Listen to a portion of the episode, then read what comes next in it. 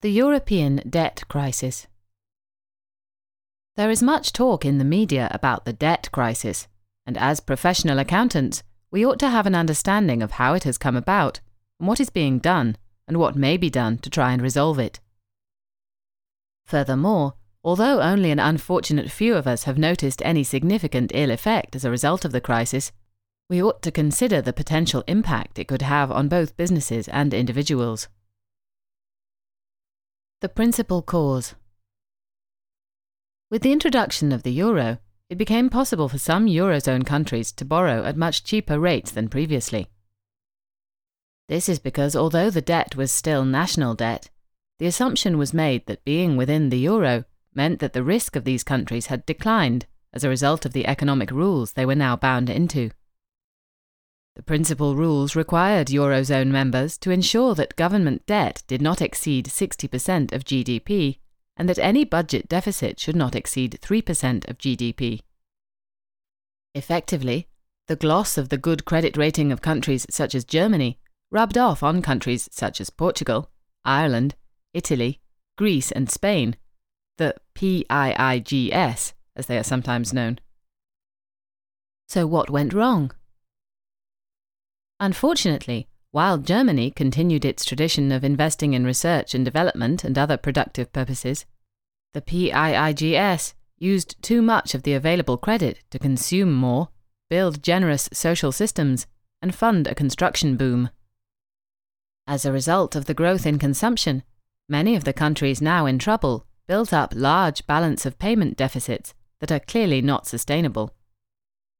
However, this excess consumption was tacitly encouraged by others, as it helped demand and growth in their own economy. The financial crisis, which started in 2007, caused problems with the liquidity of banks, and as a result, lending and economic growth faltered. However, many of the loans made to both governments and private organizations had assumed certain levels of growth, and when these failed to materialize, problems arose with repaying and servicing the debt. The construction boom led to real estate bubbles, especially in Ireland and Spain. A large quantity of bank loans, made against the security of property, the demand for which evaporated due to the economic slowdown, has gone bad. This has caused the need for large write offs. In Ireland, the government had to step in and guarantee these loans, in order to prevent the six main Irish banks from failing. The failure of some countries to stay within the economic rules set for the Eurozone, and the failure of the Eurozone as a whole to police these rules, which effectively let countries get away with circumventing and or ignoring the rules, has meant that countries are now tied to a currency over which they have little control, and which, due in part to their own failure to abide by the criteria set, is no longer suitable for their needs. As a member of the euro, they do not have the power to devalue their currency or the monetary policy flexibility to take other action to try and resolve the situation they find themselves in. For instance, in Greece, tourism, which accounts for 18% of Greek GDP and employs about one in five Greek workers, has been significantly reduced as a result of the strength of the euro. As the crisis has developed, the loss of confidence in the countries affected has led to rises in the bond yields required on their government debt. Given the amount of debt their governments have, bond yields can quickly achieve a level at which the government can no longer afford to service their debt. This loss of confidence has been fueled by downgrades from the credit rating agencies, media speculation, and speculators betting against the euro and or certain countries. Indeed, the bailout that Portugal required was thought to be driven to a certain extent by the actions of speculators. A lack of firm and decisive action by the Eurozone countries and institutions has also added to the crisis. The euro was established with no mechanism for a country to leave, and bailouts of individual countries were not allowed for or expected. This is because all Eurozone members were supposed to adhere to the rules that would have prevented the current situation arising in the first place. Hence, there has been much dithering before action has been taken. So, where are we now? In most of the nations with problems, The key issue is thought to be one of liquidity as opposed to insolvency. That is, while they can fundamentally service the debt they hold given normal economic conditions, they may have problems finding the cash they need in the short term. As long as countries are given assistance and provided with loans to keep them liquid when required, default in the short term can be avoided. Greece is, however, potentially insolvent, and more drastic action is likely to be needed. Indeed, some Greek creditors have already had to agree to a significant write down of the value of their debt. This is known as taking a haircut. What has been done so far? No country has been allowed to default for fear that this could cause a domino effect and cause defaults of other banks and nations, known as contagion. However, this has led to piecemeal action, bailouts, as and where the crisis has required it, and many commentators fear it is simply putting off the day when the problem must be faced properly. Kicking the can down the road is an expression that has been much used. The existence of credit default swaps, CDS, which provides guarantees on sovereign bonds, has exacerbated the fears, as it has made it less clear as to where exactly the pain will fall if a country defaults there is perhaps too much fear of default. For instance, Russia defaulted in 1998, but can once again borrow in the international money markets at reasonable rates. The measures taken which have prevented default to date include the following European Union, EU. Emergency measures taken by the EU include the following Increasing the minimum level of bank capitalization to aid their stability and ability to withstand further shocks. European Financial Stability Facility, EFSF. This was created in May 2010 to raise the funds needed to provide loans to Eurozone countries in financial trouble, to buy sovereign debt, and to recapitalize banks. The EFSF is jointly and severally guaranteed by the Eurozone countries. European Financial Stabilisation Mechanism, EFSM. This was created in January 2011 and involves the European Commission raising funds using the EU budget as collateral. The EFSM has lent funds in conjunction with both the EFSF and the International Monetary Fund, IMF. European Central Bank, ECB. As already mentioned, the key problem is one of liquidity, and hence the ECB has taken action in conjunction with the other leading central banks of the world in order to try and ensure that both governments and major banks have sufficient liquidity. Specifically, the ECB has bought both government and private debt securities in the open market, as by so doing it provides liquidity or cash to the government or organization selling the debt securities. As the crisis has progressed, the ECB has accepted Greek government bonds of any status as collateral for lending. These purchases are obviously politically motivated and not normal commercial transactions. As such, they have effectively reduced the independence of the ECB, and unhappiness with this has prompted some high level resignations. International Monetary Fund, IMF. In conjunction with the EU, the IMF has made loans available. The IMF first became involved as a result of the inability of Europe to agree a solution to the emerging Greek crisis. Some countries are thought to have been keen for the IMF to become involved due to the reputation the IMF has for imposing stringent fiscal austerity measures. It is thought that nations may take more heed of measures imposed by the IMF than measures imposed by their European counterparts. In early 2012, the IMF was seeking an extra $500 billion for additional lending that it anticipates may be needed to assist countries with liquidity problems. This is a clear indication that, in the IMF's view, there is still much to be done. As expected, the extra lending which has been made has required the recipient countries to adopt stringent fiscal austerity measures. However, Christine Lagarde, the new head of the IMF, has been critical of the emphasis there has been on austerity measures and has called for more measures to promote growth. In the US, growth is being promoted through the devaluation of the dollar and other measures, and there has been less emphasis on austerity measures. This is driven by the US fear of a 1930s style depression. In Germany, on the other hand, there is more enthusiasm for imposing austerity measures, as there is a fear of inflation due to the hyperinflation Germany suffered between the two world wars. All nations are victims of their history.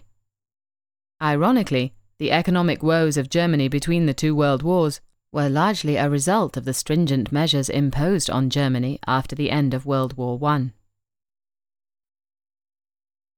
What else is likely to be done?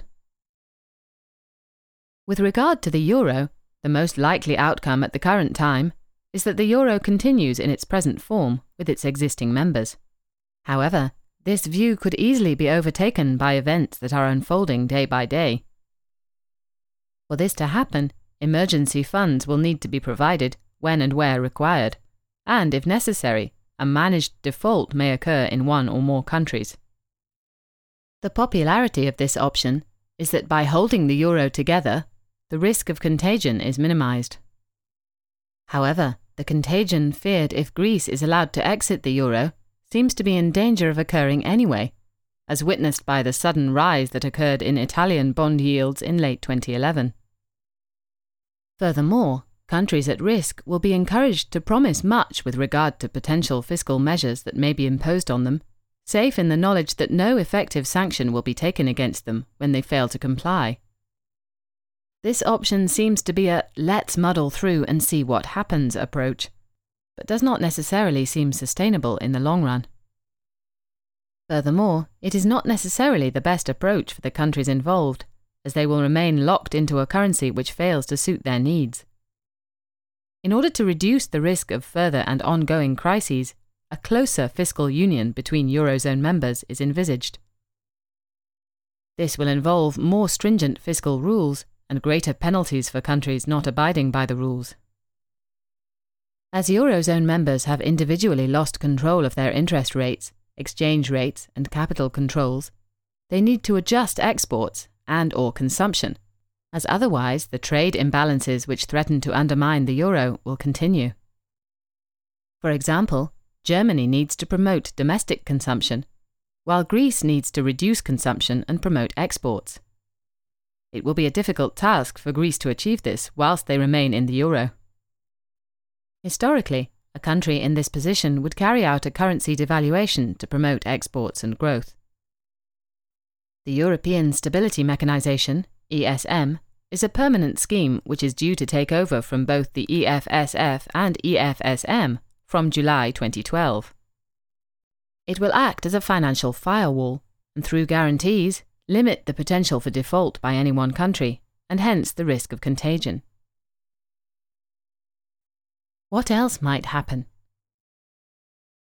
With regard to the euro, two other options have been suggested. The first option involves a Greek default and expulsion or departure from the euro. Supporters of this feel that the contagion caused by a Greek default could be managed, and this would help rebuild confidence in the remaining Eurozone. Sacrificing the weakest member of the herd may just make the rest of the herd safer. Equally, the remaining Eurozone countries would abide more rigorously to any fiscal rules imposed on them for fear of following the fate of Greece.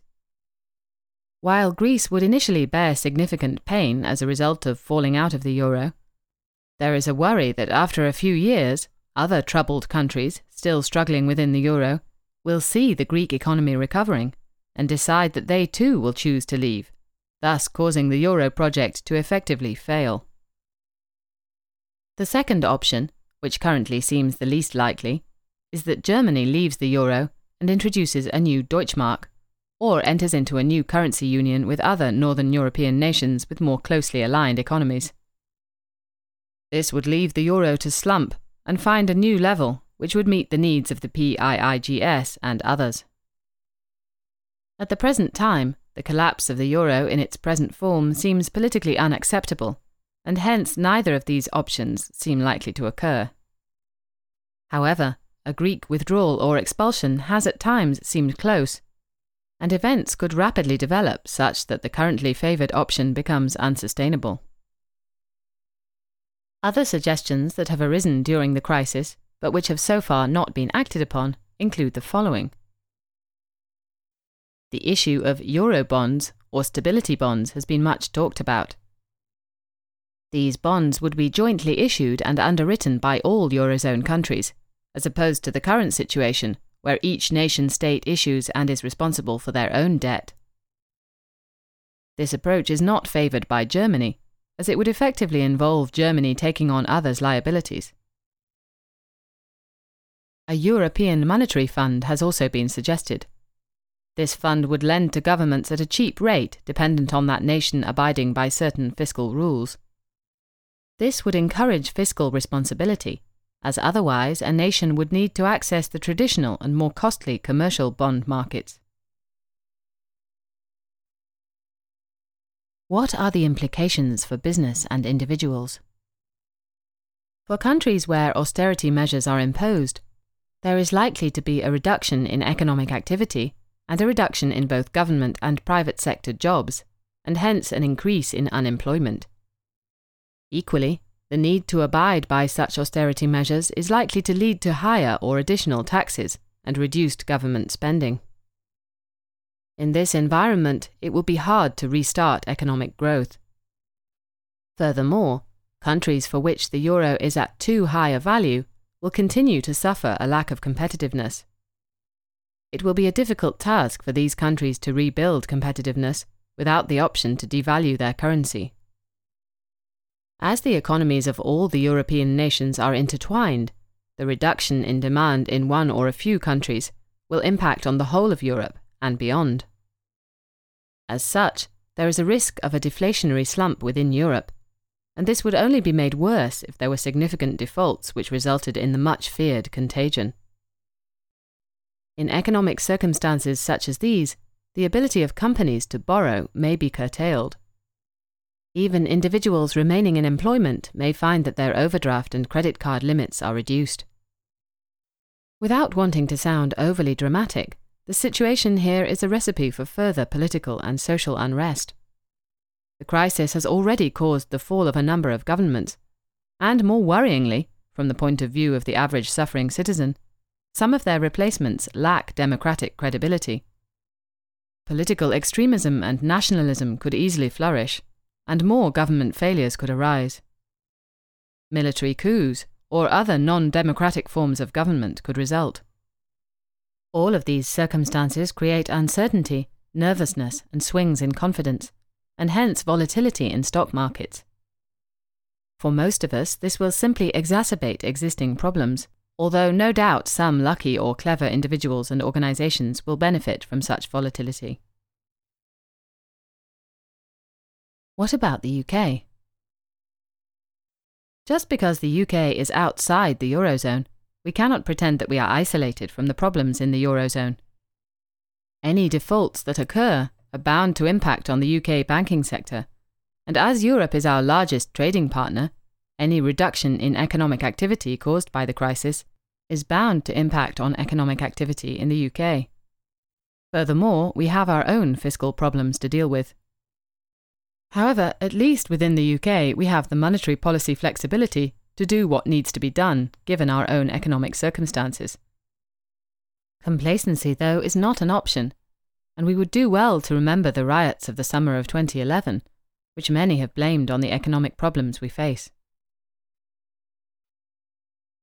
Conclusion As a whole, Europe is not vastly indebted. If Europe works together, then it should be possible to overcome the current debt crisis. But at times of economic hardship, it is not easy for the nation states within Europe to put aside their own self interest for the common good. Action to reduce the harmful levels of uncertainty has been taken, and a full blown crisis has so far been avoided. However, there is a need to ensure that the demands for austerity do not extinguish the potential for much needed growth.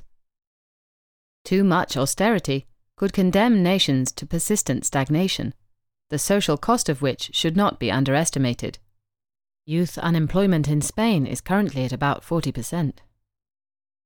While within Europe there seems to be a political acceptance of these costs in support of the euro project, a sovereign nation and its population are unlikely to want to bear such pain for long. Students should aim to read a good newspaper on a regular basis in order to keep up with developments as they arise.